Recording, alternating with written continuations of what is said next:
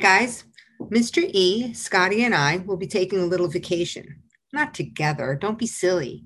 And so our next episode, lucky number 13, will be available wherever you listen to podcasts on Monday, August 2nd. We'll still be on social media, so you can check us out there. And we will actually be looking for some stories from you guys for that episode. So keep your eyes peeled. See you in August, and remember to breathe except if you're around a smelly middle schooler. See ya! Will This Be on the Test is not a show about being a better teacher. We can't help you there. We can, however, give teachers a voice to tell their stories and to speak their minds. So sit down, get comfy, and let us distract you from that stack of papers or your flooded inbox with stories from teachers just like you. Don't worry, there won't be a quiz at the end.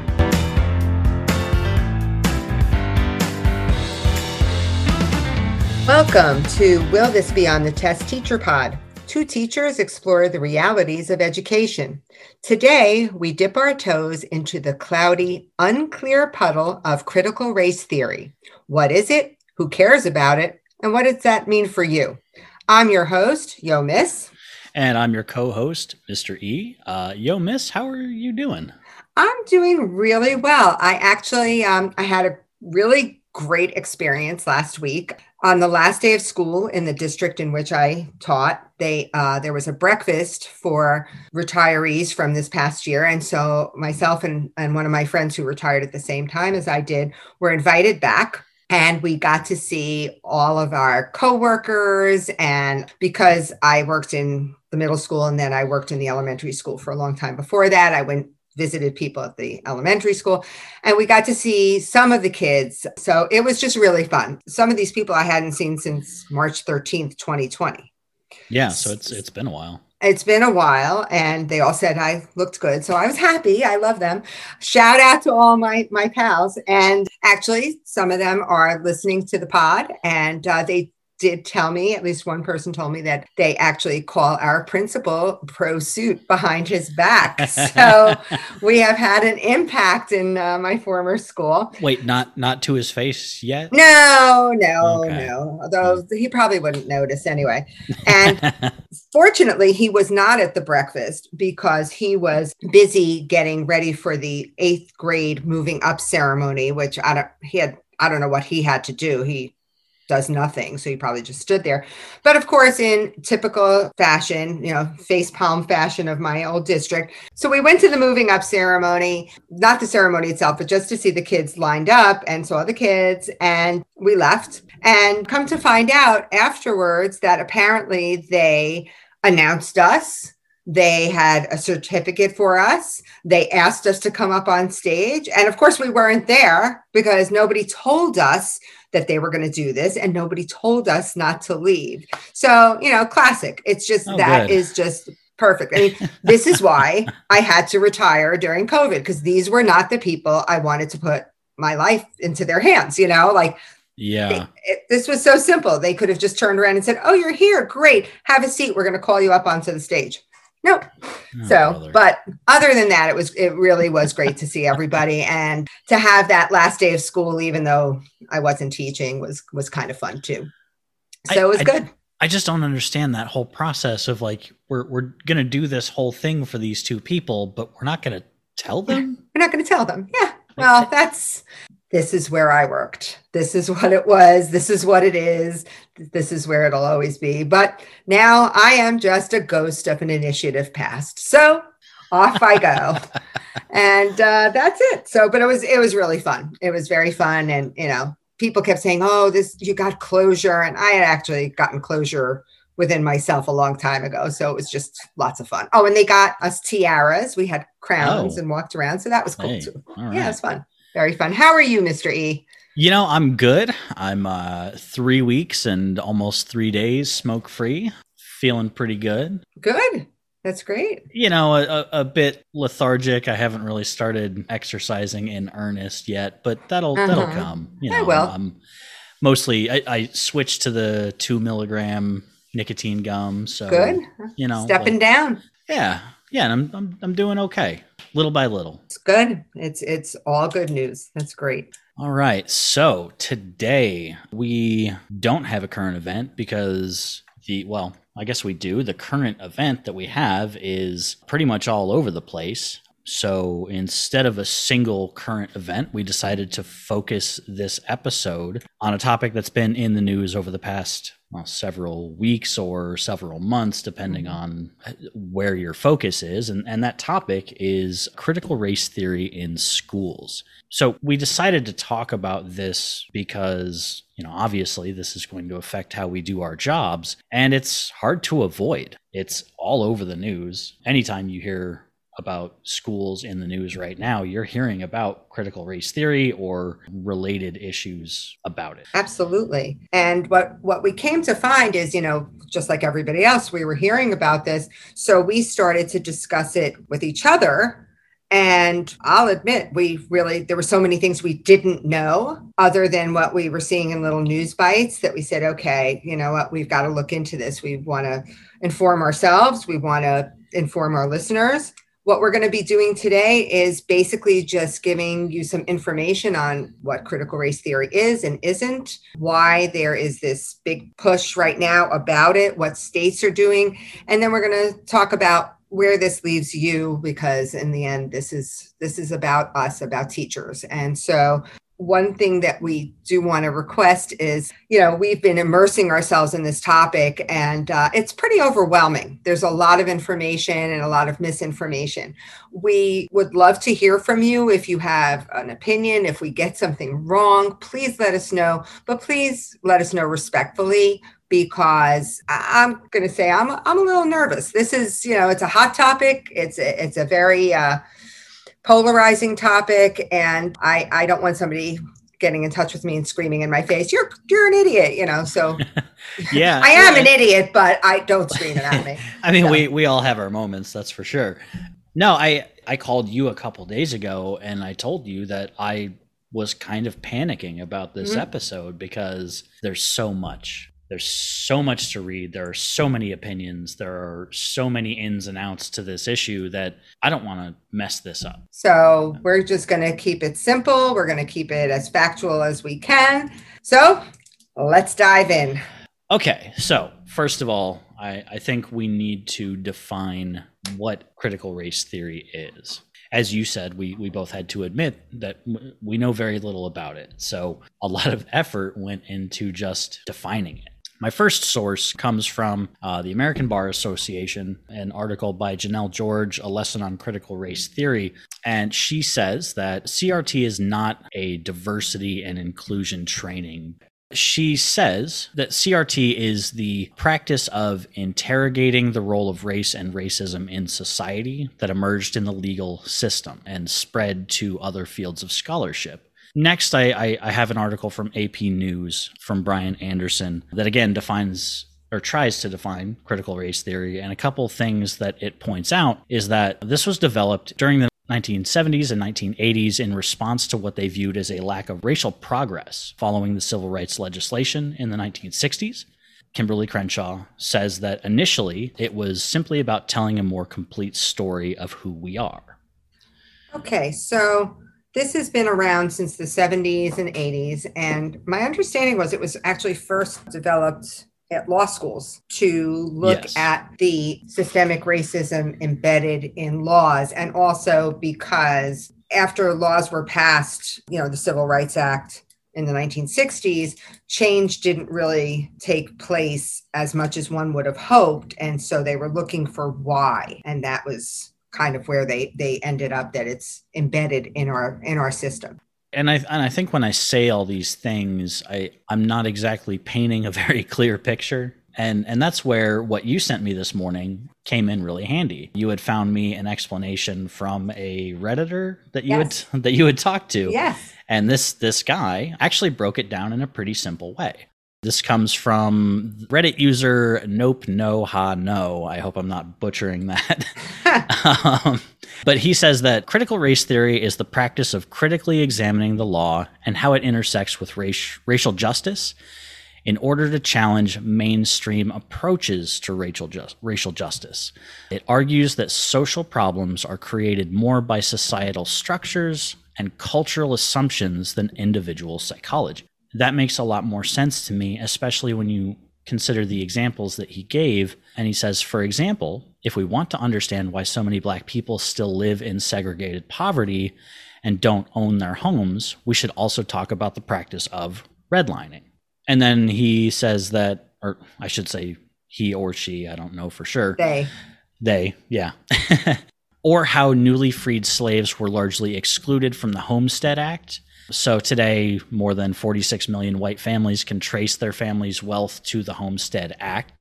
Okay, so what does all this mean in terms of like what are the basic tenets of critical race theory? And I think well, there's there's five according to what I can tell. Number one, racism exists because, well, duh, we see it all around us. You know, mm-hmm. it, it, it, that's obvious. Two, racism is ordinary and not remarkable. It is common. Three, racism serves a purpose. Some people benefit from it. So that's why it sticks around. Four, race is a social and in some cases economic construct. Five, the interpretation and socialization of races evolve. For example, in this country, at one point, the Irish and Italians were not considered to be white people. Mm-hmm. And the question of like, what is Hispanic? How are Dominicans considered Hispanic people, but Haitians are considered black? How are Mexicans Hispanic, but Pueblo Indians are considered Native American just because they're separated by a river?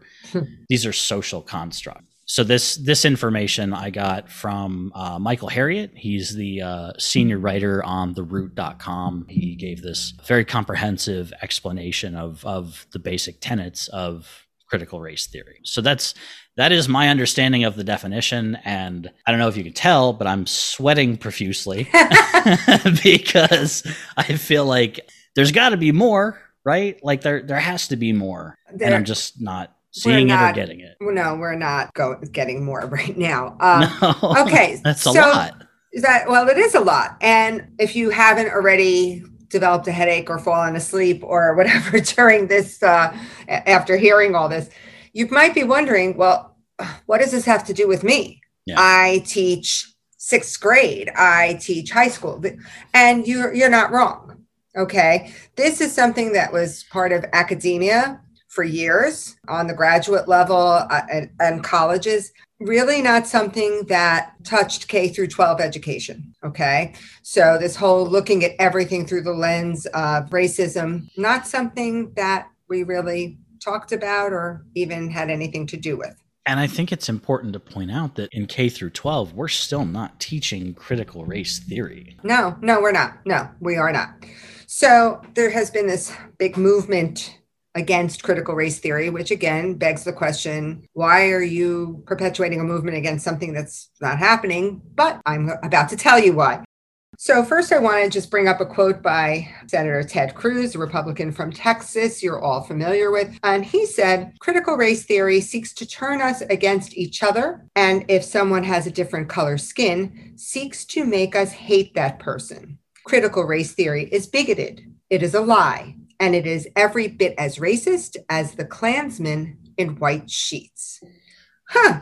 So when I heard that, I said, okay, now I really have to do some research. What on earth is he talking about? So I immersed myself in the opponents of critical race theory. God bless me. And I You're a far braver person than I am. Yes. Well, I I want to know both sides to the story. And so um, first critical race theory, according to Mike Gonzalez of the Heritage Foundation, which is a very conservative uh, group of people, is actually a racist construct because it is singling out a group, in this case, white people, and judging them. It is also considered divisive, relating to topics like white privilege or that people of color are disproportionately harmed by police. So, what he's saying is you're being a racist by adopting critical race theory or using critical race theory. Critical race theory encourages tribalism, per Brian Bartning, co founder of the Foundation Against Intolerance and Racism. And it also encourages white children to feel guilty and bad about themselves simply for being white. Mike Gonzalez of the Heritage Foundation also said that critical race theory repudiates Martin Luther King's teachings because it encourages people to judge by the color of one's skin and not, quote, the content of one's character, which is, of course, a quote that we are all familiar with. And finally, what the opponents are saying, they are saying that critical race theory is absolutely being taught in K through 12 schools. It is in your school. You just might not know it, but it's in your school. Now, there are very, very few examples of anything relating to critical race theory being taught in K through 12 schools. However, there are I have six examples here. I'm just going to give you one or two of situations where teachers took it upon themselves to go out on a limb. One was very well known situation in Cupertino, California, home of Apple, where third grade students were forced to analyze their racial and other identities. I repeat, third grade students, rank themselves according their, to their supposed power and privilege, and were informed that those in the dominant culture categories created and continue to maintain this culture to uphold power. I mean, what the fuck? Okay, these are third graders. These are kids yeah. who these are kids who they some of them don't tie their own shoes. Okay, like and and, and they don't. I mean, that's that's legit. So you know, that's one example of critical race theory or diversity being taught through the lens of critical race theory. Also, in some of the Buffalo public schools, teach students that all white people perpetuate systemic racism and are guilty of implicit racial bias. So, opponents of critical race theory being in the schools grab onto these few examples and say, This is happening. This is going to take over the world. This is going to ruin our country.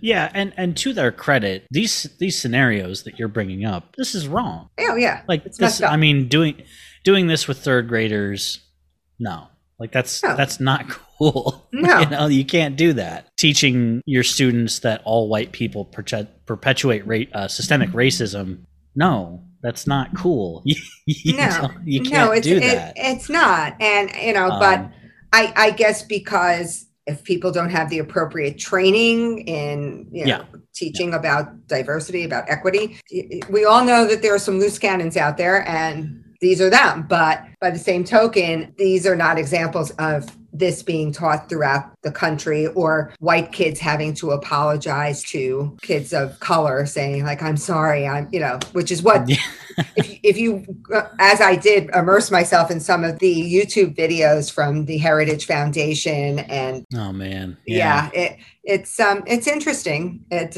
definitely is. It's so, a it's a whole big rabbit hole i imagine. It, oh it is yes. So that is what the opponents are saying that it's it's going to perpetuate actually a different form of racism and as divisive and that we should be learning to you know can't we all get along? Yeah, yeah.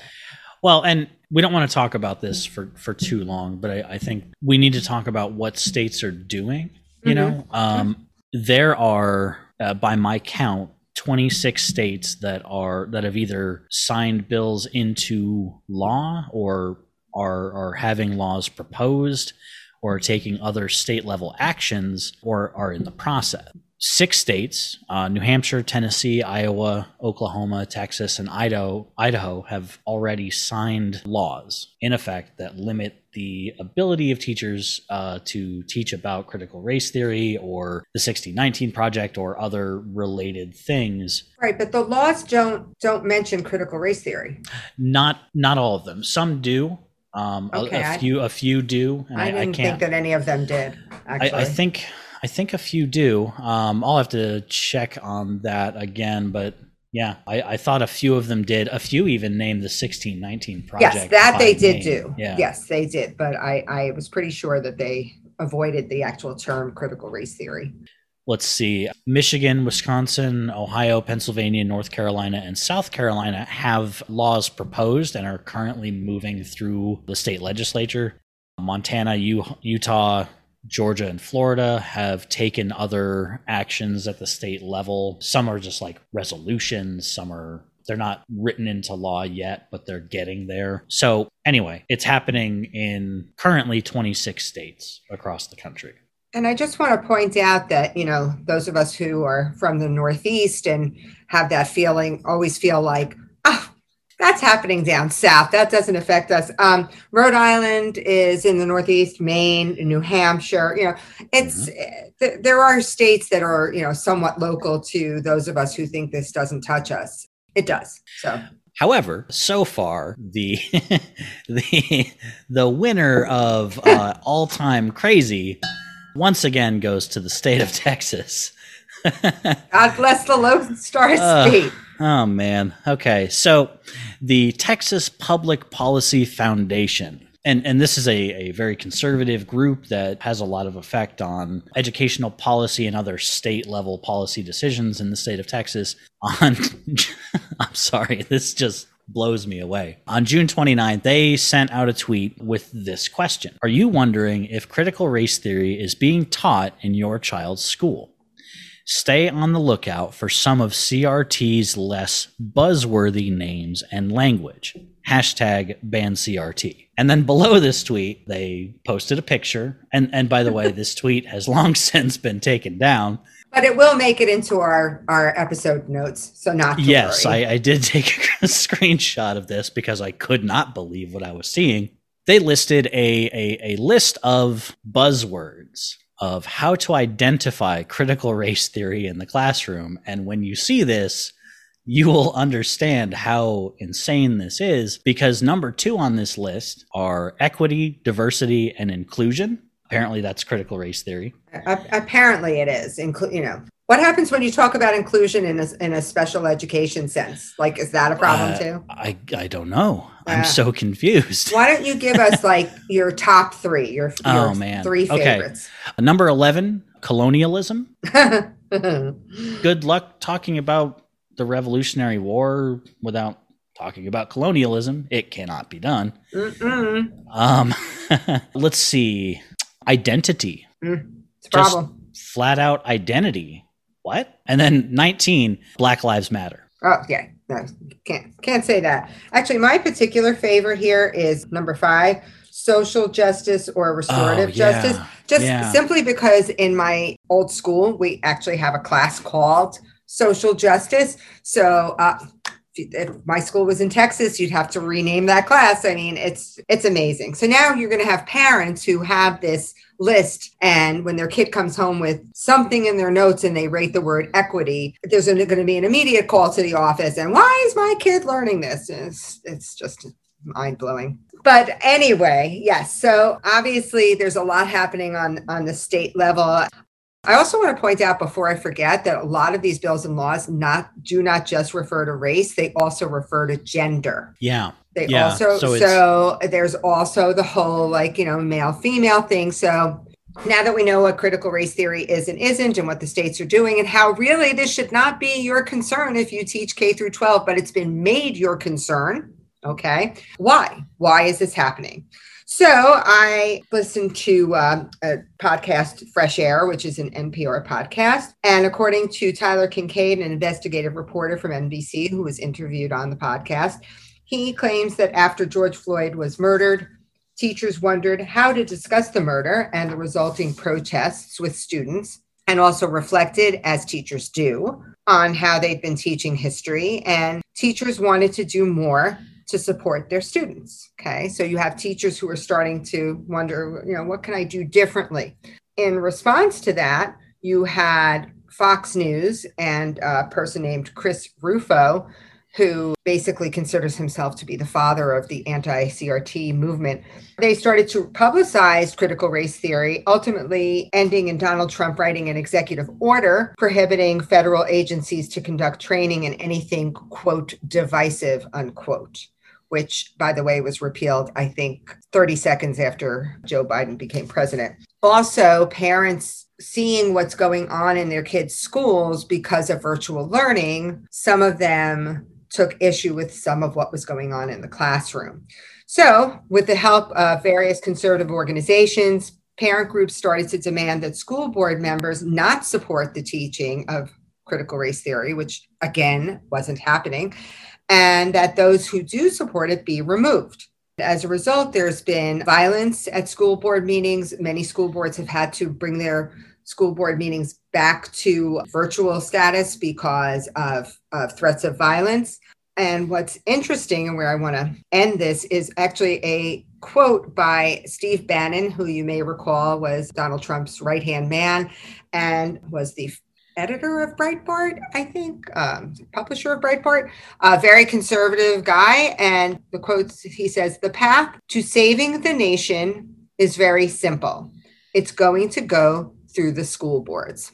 And apparently, he is hoping that this grassroots movement forms a new Tea Party type of movement that will be reflected in the 2022 midterm elections. You know, it, it's interesting that you say that because the Sisters of the Confederacy uh, or the Daughters of the Confederacy, I can't remember. Yeah, Daughters of the Confederacy. They've already been kind of embroiled in in school boards and and PTAs for for years and have been affecting public school policy for for decades. Yeah, but this is bigger bigger yeah, than is. that. It yes. is. I mean, yes. yes, school boards absolutely, you know, have had influences like that and of course school boards get to decide curriculum, you know, or states do, you know, or um, textbook right. purchases. Uh, all of that stuff is is decided by school boards. But you know, the point that was made in this interview was also that for the most part, school boards were not partisan. It might have been value based right. influence, right. but it was not a partisan thing. And, and I agree with that. I ha- have never known the political party of the school board candidates that I voted for or voted against. But now it's becoming politicized. And well, and and so where does this live, leave teachers? And I think this is the most important question to us. Earlier, you had told me that it, basically it, leaves us where science teachers have been for the last 20, 30 years uh, yeah. with the question of teaching evolution versus creationism and, and that whole big debate. So basically, now all of us are in that same spot, but now the rules are even less clear. And that's hugely problematic and it leaves us all in a very vulnerable position especially in states like mine that have no union. No no union and no tenure. Right. You, you, know and i just i look back at some of the things i you know when i taught elementary school and i taught social studies and things that i taught and lessons i taught that could if i was in one of these states could absolutely cause me to possibly lose my job. And basically you know lessons on inclusion and lessons on diversity and and uh, why bigotry is bad and, and those kinds of things. And so we actually have a guest here tonight, today, whatever, whenever you're listening. We have Mr. B here, who actually, when we had our phone conversation, it was to talk about being on the pod. It was shortly after Mr. E and I had started talking about doing this episode. And he came in with his story, and I said, Wow, this is like karma. This is perfect. So, hi, Mr. B. How are you? I'm well, thank you. Thank you for having me on. Uh, pleasure to be here. Thank you for patiently waiting. yes, yes. You sat through a lot of stuff, so thank yeah. you for that. That was a that was a great history lesson, kind kind of concise. You know, it's a 20 minute history without actually seeing it on YouTube. So there you go. See, we should have done a drunk history. Uh, you guys ever yeah. seen that on YouTube? Yeah, yeah we should yes. have done that. That would have yeah, been much no, better. No, this this if we did this as drunk history, uh, we'd be that's somebody true. would blow up my house. Like it would just be a problem. it's not. So, Mr. B, can you just give us a little very vague, very basic background of who you are, where you are, what you teach, that kind of stuff? Yeah, yeah, absolutely. So, I'm a, a math teacher. I'm in the Midwest and I'm in close to to year 10 11 12 somewhere around there it's it's after so many you just stop keeping track because they do it for you. So true. I've taught at a few different schools. I taught at very small schools in in a rural part, and right now I am actually in a very large school teaching with a fairly fairly large faculty where the faculty is, is bigger than my graduating class from high school. So that wow. kind of puts perspective, okay. you know, how large the faculty is for the building that I'm in. And, and you teach high school? Yep. Yes. High school math. My, my hat goes off to you because I, I stopped at middle school math and there's no way I could touch high school math. Absolutely not. I mean, everyone loves math. So the kids are just always eager to come everything math you, you, know math rules. I mean they just don't know that but it's it's everything. Math is everything. Okay and um, just out of curiosity are you in a in a state that has a union? I am. I am okay. in a state that has a union okay. and i am part of that union yeah. Oh excellent. Yeah mr e is looking super jealous right now. Well, I mean, honestly, it's one of those things where like I don't even know what I'm missing because I've never taught in a state with a union. So Oh. it's one of those cases where like ignorance is bliss, I guess. It's kind of being able to sleep at night a little bit better. That's you know. Yeah. Like, it's it's like Jack Nicholson in in uh, A Few Good Men. You know, there's somebody on the wall allowing me to sleep at night. It's my union. It's not it's not Jack Nicholson. Okay. so, Mr. B, why don't you tell us what brings you here? Yeah, so there was a uh, a lot of changes that happened in the district that I'm currently at, and I, just at a very vague level. You know, there was some some issues with how things were being done, and that was kind of brought forth.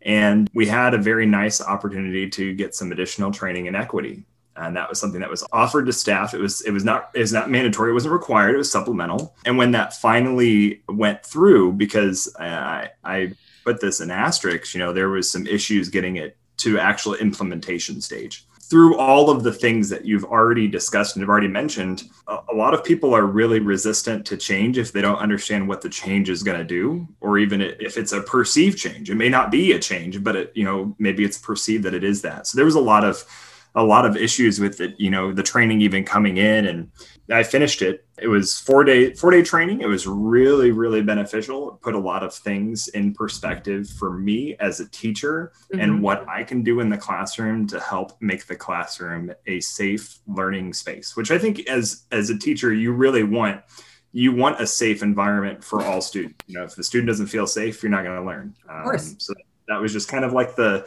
the beginning part of of the of the training was here here's the goal of the training. Here's our end goal. It was a really well done. So what what would you say would be like one of those like keystone things that you learned to to to implement in your in your class?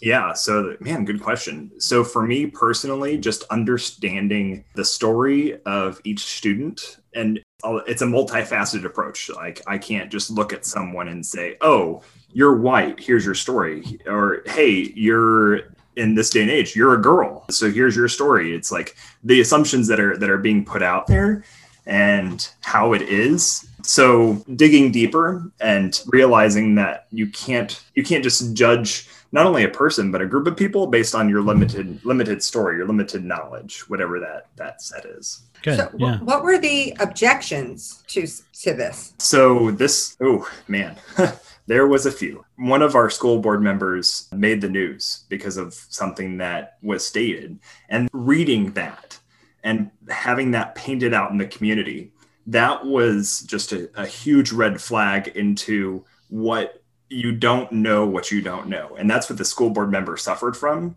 Mm-hmm. this person didn't know what they didn't know. And so it was really evident. And and you can imagine when someone says something that's publicly recorded that's that's documented that has their name attached to it and then like it you're wrong like it is- Mhm. it is it is a blatant factual error but you can tell the person made it out of innocence not not not ignorance not like they knew better but they didn't Okay. know better and so that was kind of the the big change you know in the community and, and that discussion, you know, discussions could start having, they were able to take place because the person was receptive. They were open.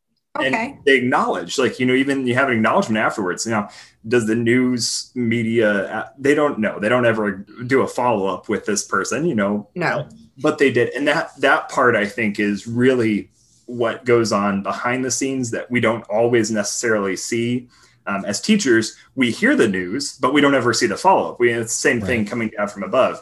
Now, what filters down sometimes isn't rain; it's something else, and no one wants that. You know, so It's a great unfortunately- analogy. right? That's that is that's great.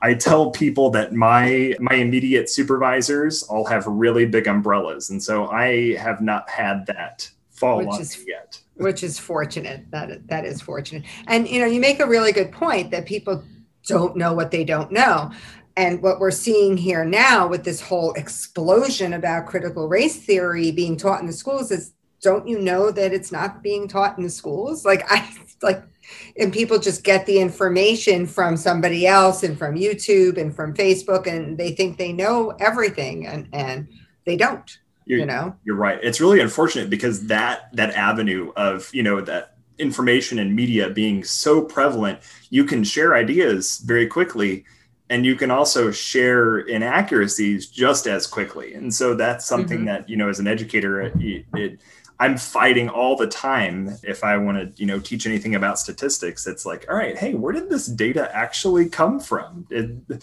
let's yep. hold on, hold on. Let me let me see your infographic there. All right, uh, that looks like it was made by uh, a Reddit user. All right, well, the accuracy there is questionable. I say as a Reddit user myself. true. I was going to say, how did I find you? Oh, on Reddit. That's true. Let me ask you a question. And and well, you found since, me on Reddit too. I know. I've got to stop hanging out on Reddit. It's because, terrible. We're uh, all terrible. It's it's really you know. So let me ask you a question because this is one of the the buzzwords from this organization in Texas. Since you took training in equity, can you define equity for us? Man, all right. So here's the real test that was kind of the thing that I was wondering myself kind of going in is, you know, like what what's what is equity? And I didn't really get a clear definition in the beginning of the training, like what equi- what equity is. Mm-hmm. Um, it was more so like what it isn't, and okay. that was actually kind of nice because a lot of people, myself included, went in with kind of expectations of, is this going to be checking a box? Uh, I don't want to go to a mm-hmm. training if it's just going to be checking a box, especially. Mm-hmm super long training over multiple days, no, no, pass. But understanding like equity comes from same root word as equal and right. e- equalness and recognizing that there is not equalness you know everyone is different period mm-hmm. you know the hard stop but recognizing the differences that make us who we are as teachers as students as learners people whatever that is that is really what it was getting into when when we say equity. It was okay here are the things that make us different that make us not equal that make us who we are and that that is a sum of all parts I think that that sounds very reasonable because, and it's interesting because in part of this research where people were objecting to equity, one of the parents said, "I don't think it's fair that you know Hispanic kids are just going to all be given A's because they're Hispanic," and it's like, and and somebody was like, "That's not equity. That's equity would be okay. We're going to have." an ESL teacher work with them so that they're actually able to learn alongside the other class classmates that's equity to bring them to the same level or you know but yeah there's so many misunderstandings of it. It's just it's, it just amazing. it just makes makes me wonder where are they getting this idea that hispanic students are going to be getting a's? Like where did they hear that? Where did they come to that understanding it's it's a really big jump in in in logic yeah. logic logic in in quotation marks. There's actually a really good graphic that we were reviewing in the training and you you may be familiar with it. It's uh, uh kids at a baseball game and there's kids of different heights.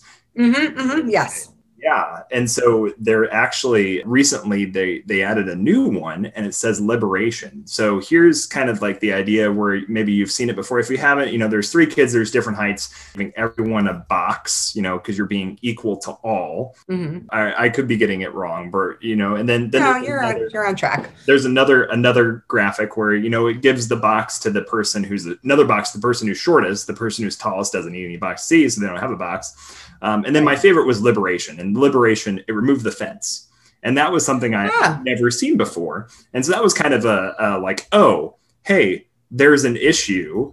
Let's just remove the fence. Now that may be an issue if the home runs are determined by the fence. Maybe we need to reestablish, you know, what that what that boundary is. But that was kind of like an oh, huh, all right, kind of a deep That's- moment there. That's really cool. I've never seen that last iteration of that. And th- that's a concept that actually makes it really makes you think. Apparently, there are people who are convinced that this is going to be the, the end all of our days. And this is, it's great in your district that they finally allowed this training to take place. Are you seeing any results of it any changes in in your district so this is kind of a weird thing where the training started with some of the higher ups some of the administration, some of the the board members. They all went through some of the training first, and then mm-hmm. I was in a later part of the training. So this happened. This actually happened you know, it was approved and everything. We're talking last year around March. So imagine Ah. how that threw a whole sort of wrench and everything. So, so being able Mm. to do it in person was fantastic, which I found out not everyone had that opportunity. So I can imagine Right. that this was a lot more different for those not in person because it's a lot of you know being vulnerable in front of a group of people, developing Mhm. that sort of thing. Being able to basically speak your mind and understanding that you may get things wrong hmm so just kind of going through all that i connected with a few people that i wouldn't have normally reached out and connected to which was super beneficial but nothing is really changed because school's out like we're in summer Right. currently so Mhm. i would be interested to see if anything changes over the next few school board meetings. Maybe when the school starts we get things underway. This program is still going on. There's still some other groups that are that are going through it. So it'd be not uh, you know when this is done what's going to happen after that? So that's kind of like the next steps you know and a lot of us in the group are still in contact and and have asked that what are the next steps? What are we going to do as whatever our roles are? Because it was a mix of people in this particular group that i had. It wasn't just uh, teachers. So that was nice. Oh, okay. Well, thank you for bringing that to us. We just have a couple of Redditor comments that I just wanted to put out there. In response to a meme that said veteran teachers will be teaching CRT regardless, somebody named Marley Ray said 100% accurate. So I guess that's her plan. I found this one very interesting from Dread Canadian. Love the handles on Reddit. It's just the best. Beyond the history, social science, and English teachers on the front lines of this discussion, CRT topics like redlining, environmental racism, global demography, and many other aspects of CRT are key to teaching environmental science and studies, including the AP curriculum. Adding that here, just in case any natural science teachers don't feel under assault by these laws. So, science teachers, you're in, okay? All right. Uh, Mr. E, you want to take some of these other ones? This next one comes from Lu- interesting. Louise's Twitch eye. Louise's Twitch Eye. Love it. Uh, I teach fourth grade in Virginia, and our entire social studies curriculum is Virginia studies. I'm not teaching racism, I'm teaching history in Virginia, which happens to be hella racist. I use the term racist because it's thrown around so much when discussing CRT. To claim that CRT is something radical is to deny our country's foundation and history. I plan on teaching history, no matter how uncomfortable that makes old white people. This one's from Paradoxa77. Please tell me who exactly is teaching primary school children a collegiate level sociological lens that examines the experiences of race. And then uh, actually, Paradoxa 77 continued on to say, you can absolutely be bigoted against white people. No, no one denies that. However, critical theory is explicitly uninterested in the individual and psychological level. It doesn't talk about racism against whites for the same reason it doesn't talk about quantum physics. It's irrelevant to that particular field of study. There are other lenses that do that job better. And finally, from PJV 2001, as a teacher for over 25 years, anti bias and anti racism, as well as the history of racism in our country, need to be required teaching. And I do want to say that there were other Redditors who took the other side of this argument, but they did not give me permission to use their comments on the pod. So we do not have their opinions expressed here. So, again, this is something that now that you've had your history lesson and you know what critical race theory is, the important or one of the important things to take away from this is that this is not just a news item that you should let wash over you. This can absolutely impact your teaching. In Nevada, they were talking about having teachers wear body cams so that they could make sure that teachers do not teach what they're not allowed to teach.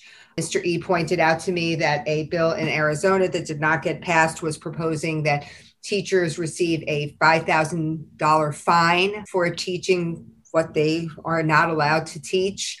So this could be coming to you know your neighborhood very soon and could be impacting what you teach it could be impacting the safety of your job and once again you know the, the teachers are just we're just caught in the middle of of this nonsense. Yeah, and and and as we said earlier, we we're we're approaching this subject as learners. And if we mess something up, if we left something out, if there's nuance that we are missing, let us know. Keep your eye on the prize here because this is this is exploding. Yeah.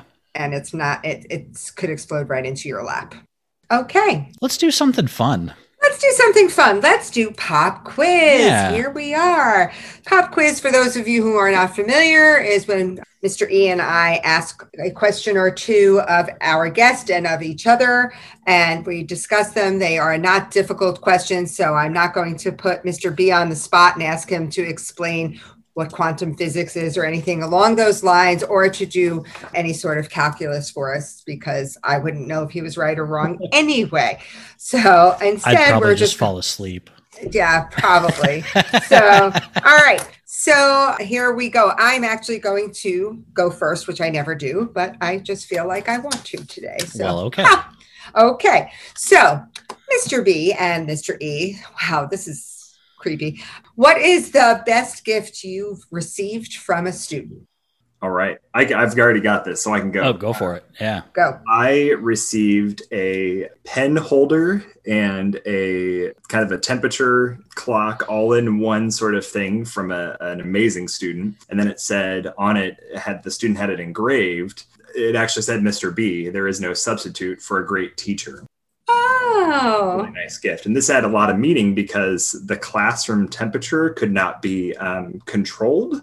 And so oh. I, I we, I had what I thought was control, but we did a test and we, you know, changed it each day to see like if we turn all the way up, does it do anything? Nope. Did it turn all the way down? Does it do anything? oh man. Yeah. So, so it was kind of nice. It was, it was a wonderful gift and um, it now adorns my, my classroom now. So wonderful gift. Very nice. That's a nice one. Uh, Mr. E? I'm actually using the, the, the best gift I ever got, which was a travel coffee mug that keeps coffee hot for 12 hours. Ooh, that's a good one. And yeah, and and I got that along with a bag of very good coffee at the end of the very school nice. year. So my students learn by by the end of the first month that I'm I'm pretty coffee obsessed. So yeah, that's usually the, the gift that I get from them. Very um, nice. So yeah. I actually got, I had my students know that I am a diehard New England Patriots fan. And uh, one of my students, don't make a face. it's funny how envy shows. Anyway, so one of my students' fathers was is an artist and he went to a meet and greet with one of the Patriot players up in northern Jersey and got him to sign a painting that he did of this player. It was not like Tom Brady or anybody like that. So I have this painting with the signature of the player and his number on that. So I thought that was really cool. That is pretty cool. Yeah, that is. It was very it was a creative gift. All right, Mr. E, what is your question? Okay. If you decided to quit teaching, what would you do instead? I'm doing it. I quit teaching. I'm not asking you. well, we'll we'll just we'll we'll we'll get in the time machine and and we'll go back to, to when you were a teacher. go ahead, Mr. B. yeah, this is, oh, this is a this is a really difficult question. Um, uh, is stay at home dad. Is that an option? Um i don't know. As long as you have a kid. That's true. Yeah that is kind of a prerequisite. um yeah yeah you guys i'm actually uh, this is breaking the fourth wall but i'm recording in my son's bedroom because it has yes i could i, I and, kind of figured that out. no yeah i don't have very poorly drawn trees as in my living space. You know it, that was I, I've always wondered like if I didn't if I didn't do teaching, what would I do? And I guess if if money if money mattered is kind of a weird way to say it, but if money mattered, that I would actually go into being probably an actuary and do that. Uh, oh yeah, there you go.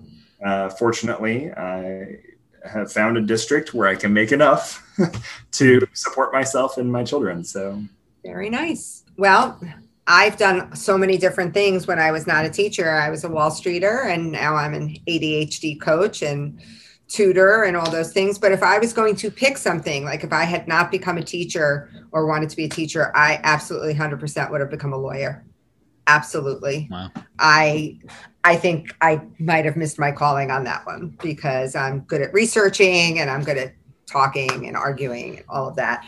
So, yeah, so that's what I would be. But instead, I'm quit teaching and I'm not a lawyer and it's okay.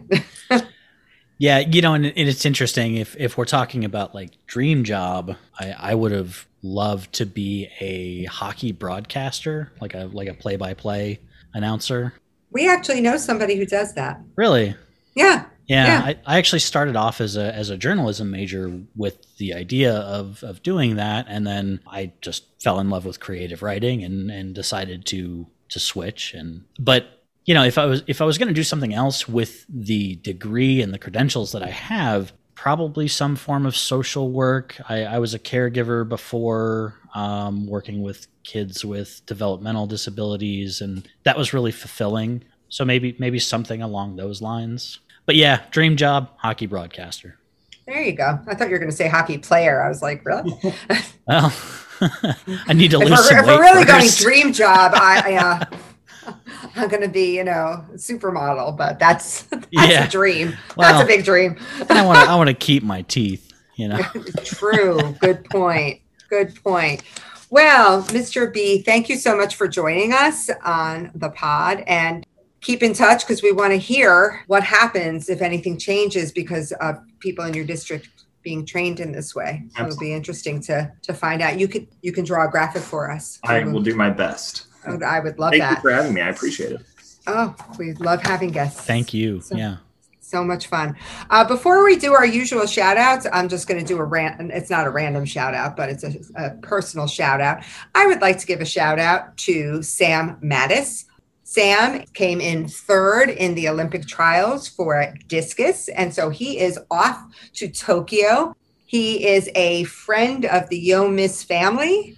And we watch this kid grow up, and he is a very, very special young man. And he's number, I guess now he's the number three discus thrower in the US and number 16 in the world. So, wow and we are as proud as we can be not being his parents so so sam if you're listening we love you and we're behind you okay now back to the regular shout outs a quick shout out to josie hartson from short quest long rest for doing our intro and thank you again to mrs e for our artwork and to scotty for making the audio magic happen and as always thank you uh, to everyone for listening uh, you always, always forget to keep going.